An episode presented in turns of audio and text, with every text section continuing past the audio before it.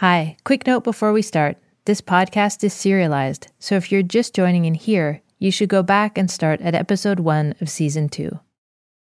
Support for this week's episode of First Day Back comes from Bombas. Bombas offers premium, thoughtfully crafted socks that are super comfortable. Plus, for every pair of socks they sell, Bombas donates a pair to those in need. So see what a big difference this little article of clothing can make. Go to bombas.com slash first to get 20% off your first order. If you don't love your Bombas, you'll get your money back guaranteed. Thanks to Bombas for their support. Here's this week's episode. Puis moi, va être appelé à témoigner sur toi, là. Qu'est-ce qui s'est passé avec Lucie Paquette? The night Lucy Paquette shot and killed her husband, the Ontario Provincial Police took her into custody to interrogate her. Pourquoi Lucie Paquette a tué son mari? À coup d'arme à feu dans la tête. There's a video of it. It's all in French. And in it, Lucy sits in a windowless room at a small white table, a detective directly in front of her. Pourquoi tu l'as tué si sauvagement? She's wearing a green police issued jumpsuit, she's barefoot, and she's barely keeping it together. Hein, Lucie? The police officer asks Lucy question after question about what happened earlier that night. Sometimes he's gentle, and other times more forceful, like good cop, bad cop, all in one person, doigt un petit peu. for 90 straight minutes. Fait que pourquoi t'as fait ça, Lucie? It's a wicked endurance test. Avez-vous des dettes? T'avais-tu une assurance vie? Were you in debt? Did he have an insurance policy? Was he cheating on you? Hmm? Did he ruin your perfect marriage? Il a ruiné votre vie parfaite, votre couple parfait? The questions seem to wash over Lucy. She sits silently with her head in her hands. Sometimes she sobs quietly to herself. It's not clear whether she's in shock or what's going on. Earlier, she had asked an officer if she could call Jerry to tell him to feed the cat. Jerry, I don't think I need to remind you, cannot feed the cat. As-tu fait ça parce qu'il a triché sur toi? On va parler à Joanne, là. C'est qu'est-ce qu'elle Then Lucy does something even stranger. She stands up from her chair, gets on all fours, and lies down on the floor with her back to the officer. il faut que tu te lèves, euh, Lucie. On peut pas s'él- s'allonger comme ça, là. Lève-toi, s'il vous plaît. He tells her to get up, but she ignores him. Lucie, s'il vous plaît. She stays in the fetal position, facing the wall for almost 30 minutes. Like if she just closes her eyes and goes to sleep, maybe she'll wake up and this will all have been a nightmare. Hein, Lucie? The officer keeps at Lucy, telling her she's facing a first degree murder charge. Finally, Lucy says something. It's one of the few times she says anything in the video. Hmm? It's hard to hear. She whispers. Peur, c'est. It wasn't a murder, it was an accident.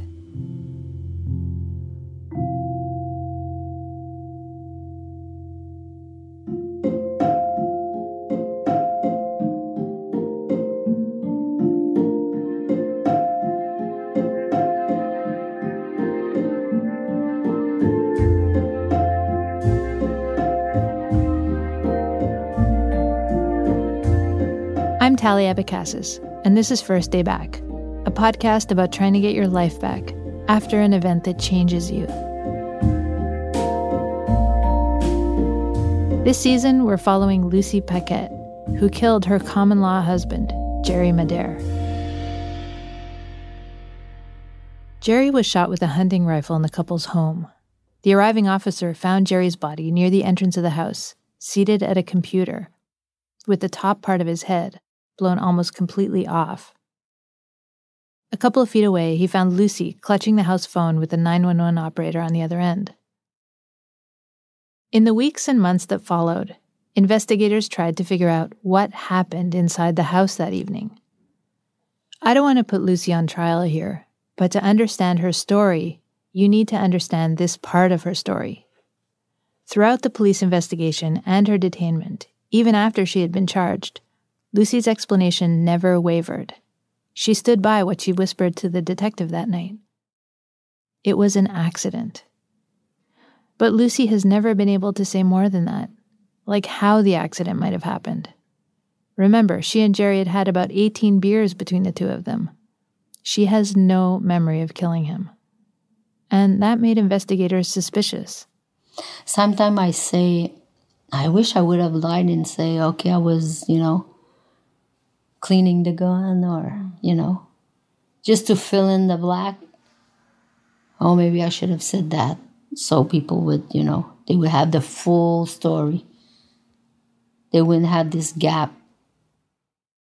Police and prosecutors and defense lawyers investigating this case, everyone, had to ask themselves could this really be an accident? The lawyer who agreed to help Lucy was Mark Wallace. Getting Mr. Wallace was a coup. He'd been legal counsel on some really high profile Canadian cases and is very respected. And he looks just like the actor Ian McKellen, so picture wise and trustworthy, with a hint of wizard thrown in. It's a very hard proposition to accept without knowing any other facts that someone could be sitting at their computer and in their home and get shot and killed. On its own, that seems like a very, very difficult thing to, to understand. At least one person had worried that something like this could happen. I don't know if my mom remembers, but I've had told her a couple of years back, at least two or three times, that I thought it was a very bad idea for them to have guns at, in the house because they drank so much. That's Sandra, Lucy's daughter from her previous marriage. I had told her that uh, an accident could happen and, you know, you guys drink. And she reassured me and told me that they were safe and that their guns were put away and everything was would be okay. While in custody, Lucy says she was suffering from depression. I was talking to the psychiatrist and I said, um, I think that if I would be outside, I'd probably go walk on the ice. Since it was like, you know, wintertime, whatever. If I walk on ice and I fall through the ice, I'm going to try my best to get out of the water. I wouldn't fought nothing and I would have been with Jerry. I didn't want to like kill myself, but I wanted to die.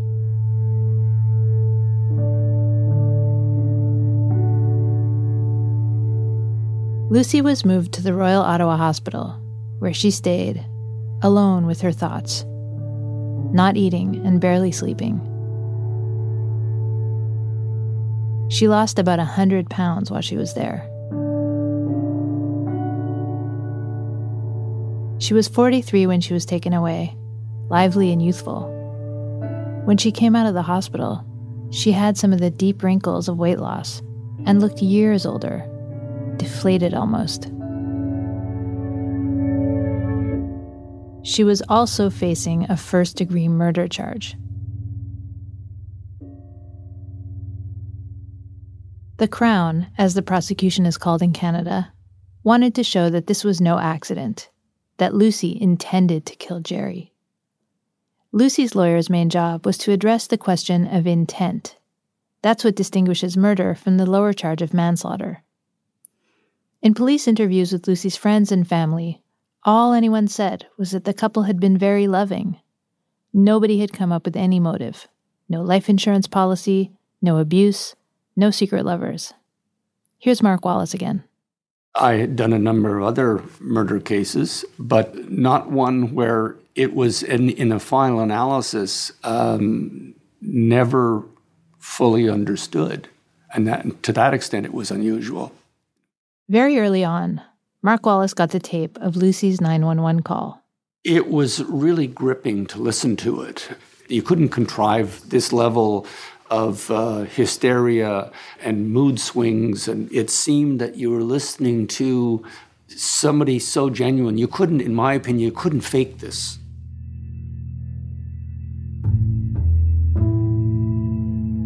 The call became one of the most compelling pieces of evidence in Lucy's case. Just to remind you, Lucy needed to give me permission to hear the 911 tape. She gave me permission to listen to it, but not to use it. I can tell you it's mostly Lucy screaming in a way that could only be described as primal.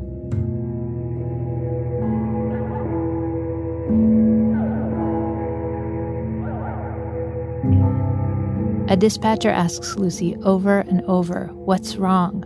Why did she call 911? Is there anyone else home? Lucy just screams and screams. And when you think she's done, she screams more. Sometimes she seems to calm down and take some deep breaths. She whispers to herself, Oh, what have I done? What have I done? She often sounds like a child, with the dispatcher as the adult trying to calm her down. At one point, there's a change in tone, and it's like a whole other phone call. Suddenly, when the dispatcher asks again if she's alone in the house, Lucy says, No, Jerry's home. Here's Neville Hunt, the newspaper reporter who was at Lucy's court appearance.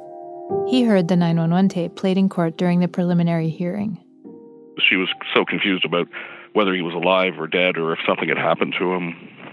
She was calling for Jerry to come from the other room uh, when when he was dead by then. It it just seems almost like you know uh, listening to the script of a movie. It's not. It's hardly believable as you're as you're hearing it. The preliminary hearing, or the prelim as it's often called, is where a judge decides if there is enough evidence to move forward with a trial. Each side presented their version of what happened that night. The Crown story was that yes, Lucy had drank beer, but in the words of Crown lawyer Kimberly Moore, she did not display signs of intoxication. We reached out to Kimberly Moore. She is a judge now, and she declined to be interviewed. The police officer who arrived on the scene said that Lucy definitely wasn't acting normally, his notes said that he thought she was in shock or had some kind of mental disability. He said he might have had a whiff of alcohol in the cruiser, but he couldn't be sure. Lucy couldn't believe her ears. She was sure she had been drunk. But she couldn't argue any differently. And I'm there. Was he there? I can't say he wasn't there. I don't remember him. And they all look alike. So, and I don't remember the guy sitting in front of me if he was there or not. I don't remember him. You know, like I couldn't put a face on anybody. So I'm there. What's going on here? What was going on was that nobody had done a blood alcohol screening for Lucy that night, so they didn't have a number to go on. Mark Wallace had to paint a picture of how drunk she was, which he did painstakingly. He went through every moment of the evening, asking for descriptions of Lucy's behavior how she had trouble getting up off the floor, how she stared blankly into space, how she couldn't put on her coat. Whenever her behavior seemed off, he tried to show that her drinking could have been the reason. Based on Jerry's postmortem analysis, we know that Lucy and Jerry had had between 8 and 10 beers each. That, combined with the interviews doctors did with Lucy, led them to conclude that her behavior was consistent with a functioning alcoholic. One last thing also helps explain her condition. Lucy was taking high blood pressure medication that was known to cause confusion when taken with alcohol. Mark Wallace felt that that, combined with everything else the defense was able to learn, made a clear case that Lucy wasn't faking it. When you factor in that opinion with what appeared to be her state of mind at the time of the 911 call and at the time of her apprehension and at the at the time that she's being interviewed by the police uh, it, it appeared, in, in my opinion at least, that it was a very legitimate claim as opposed to a memory of convenience.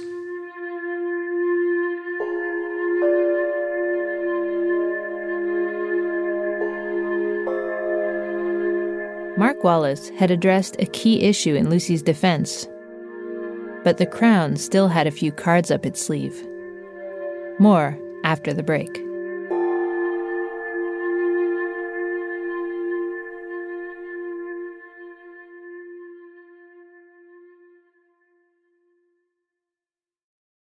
First Day Back is sponsored this week by ZipRecruiter, Are you hiring? Do you know where to post your job to find the best candidates? If you want to find the perfect person, you need to post your job on all the top job sites. And now you can. With ziprecruiter.com, you can post your job to over 100 job sites, including social media networks like Facebook and Twitter, all with a single click. You can quickly screen candidates, rate them, and hire the right person fast. ZipRecruiter has a resume database with over 9 million resumes, you can filter for location or specific experience, and then invite people to apply for your job.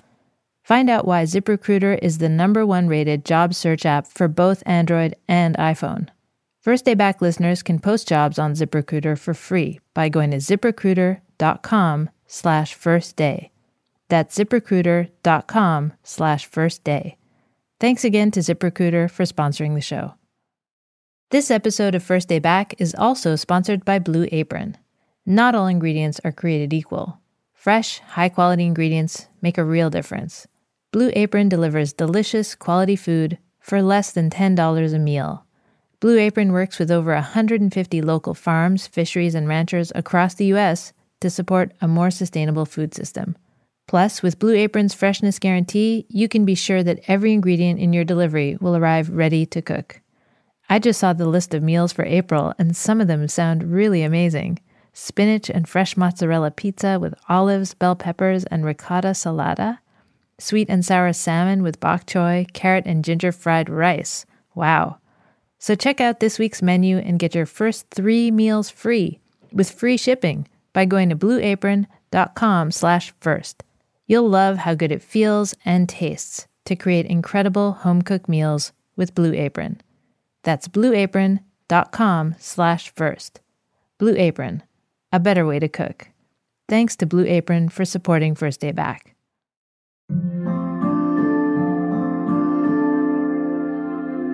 At Lucy's preliminary hearing, the Crown's next line of attack focused on Lucy's experience with guns, and it looked bad. Here's Yves Jubainville, Lucy's other lawyer. Lucy was a, a sharpshooter, really. When it, literally, when it comes to guns, she has a she had a really good aim, and she was known in the hunting community. Lucy's former neighbors, Don and Louise Mitchell, also mentioned this to me. The Crown's point was that if she was a known marksman, what were the odds that she shot him accidentally in the exact right spot? Our answer to that was it's as good of a nod as hitting any other spot in that room on that day. It's just basically the worst luck in the world.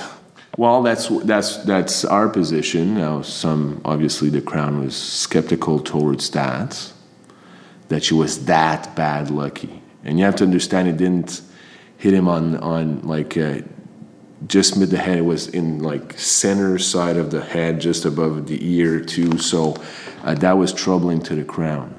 Basically, she would have been able to do that if she wanted to, is what they were getting at. Lucy had been shooting guns for years. She wasn't just some novice handling a gun for the first time. The Crown presented a weapons expert who explained how Lucy would have been trained in safe firearms use, learning all the procedures to follow to prevent any kind of accident. But maybe even worse for Lucy was what the expert claimed about the gun itself a Winchester 94. Mark Wallace. It was a type of gun that you see on television in the that cowboys use. The long rifle that you have a lever that you pull down and you pull up and you pull a trigger. The expert said that it wasn't possible for the gun to discharge accidentally because of a safety feature called a trigger stop. Here's Lucy.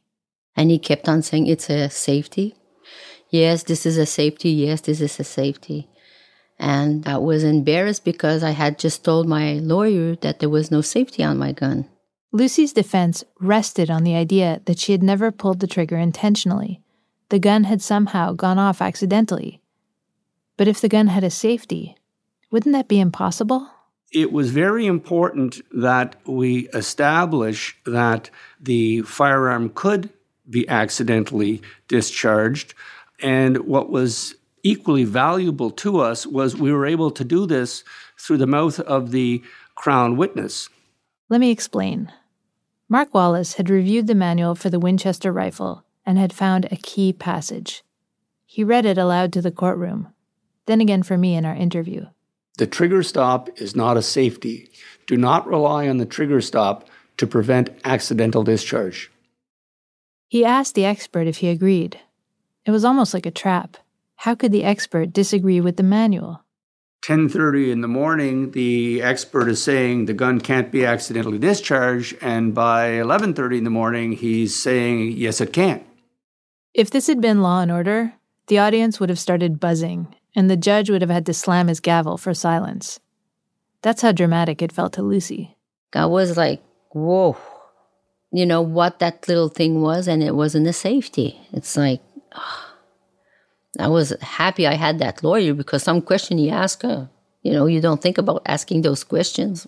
Mark Wallace. Once I had that agreement, I knew that going forward, the door to accidental discharge was not shut.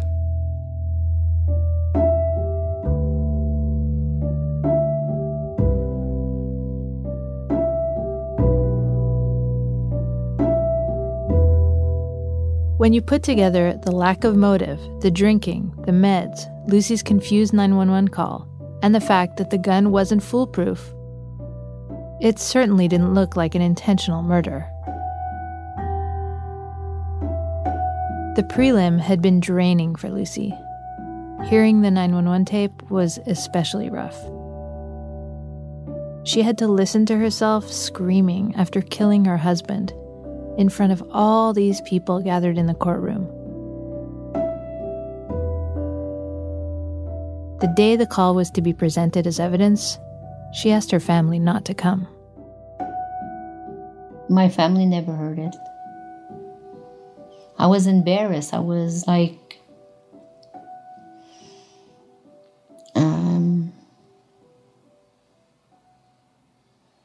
I'm just trying to say embarrass is embarrass the right word I'm looking for. I didn't feel comfortable having my parents there. It's like, oh my God, look what I did, you know?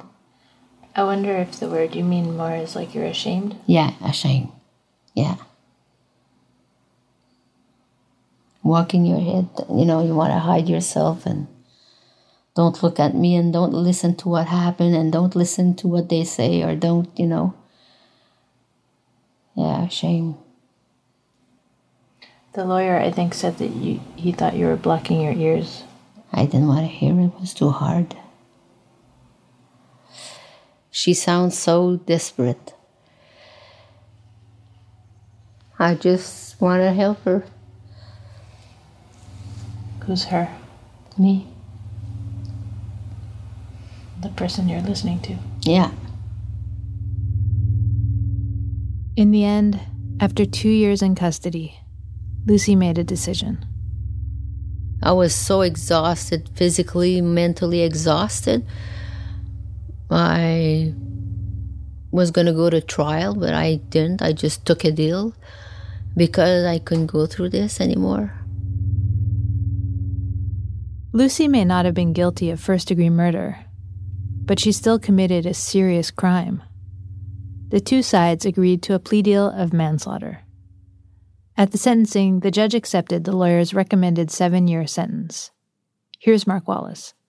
As a matter of law, if this had gone to trial, there was no possibility that she was going to be found not guilty because it wasn't a suicide and there was absolutely no evidence that the house was broken into and somebody else did this.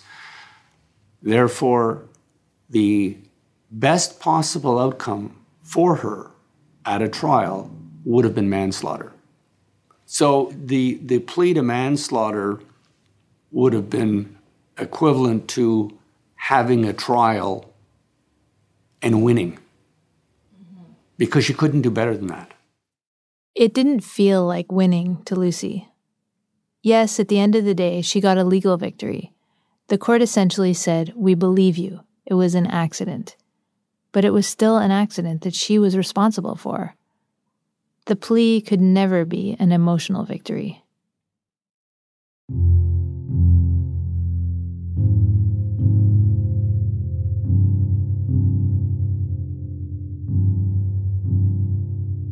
Six years later, I wanted to know. With the hearing behind her and now out of prison, was there ever a moment when Lucy caught herself wondering if she ever wavered about what might or might not have happened that night? If you don't remember, how do you know inside of yourself? Do you doubt yourself ever? No, I know it was an accident. Just the way we were, the way the way he would treat me, you know, because of the the feeling we had for each other, the um, the love we had for each other, the respect we have for each other. I have no doubt it was an accident.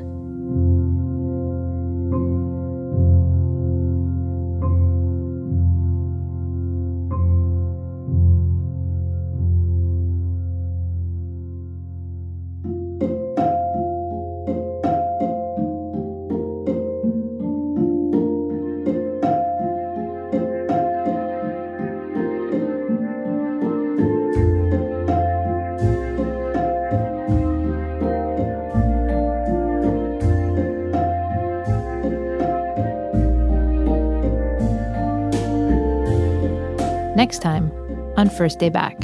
When I opened the lock and I went into the cage, I saw all these rifles. So many memories that came back to me, and seeing those guns, I was so uncomfortable, and I started crying. You know, I didn't want to sob. Uh, right now, it's like I'm in. It's like the, I'm in the middle of a big, big circle. I don't go anywhere. It's like I, I'm stand stand still, you know, and I don't know where to go. When I was inside, maybe I thought coming out would have been the way it used to be. But when I came out, the reality hit, and Jerry wasn't there, and um, I find it was really hard.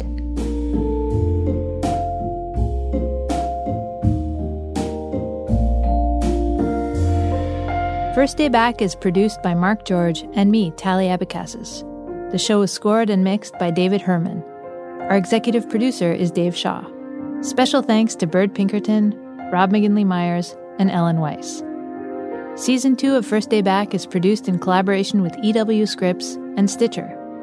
You can find First Day Back on all the great podcast apps, including Stitcher. If you listen to it on iTunes, please take a moment to rate and review the show.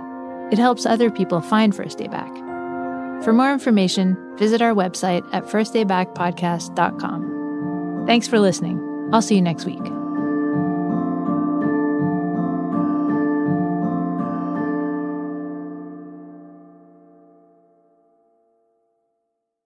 Thanks again to Bombas for supporting this week's episode of First Day Back. Bombas offers premium, thoughtfully crafted socks that are super comfortable. Plus, for every pair of socks they sell, Bombas donates a pair to those in need.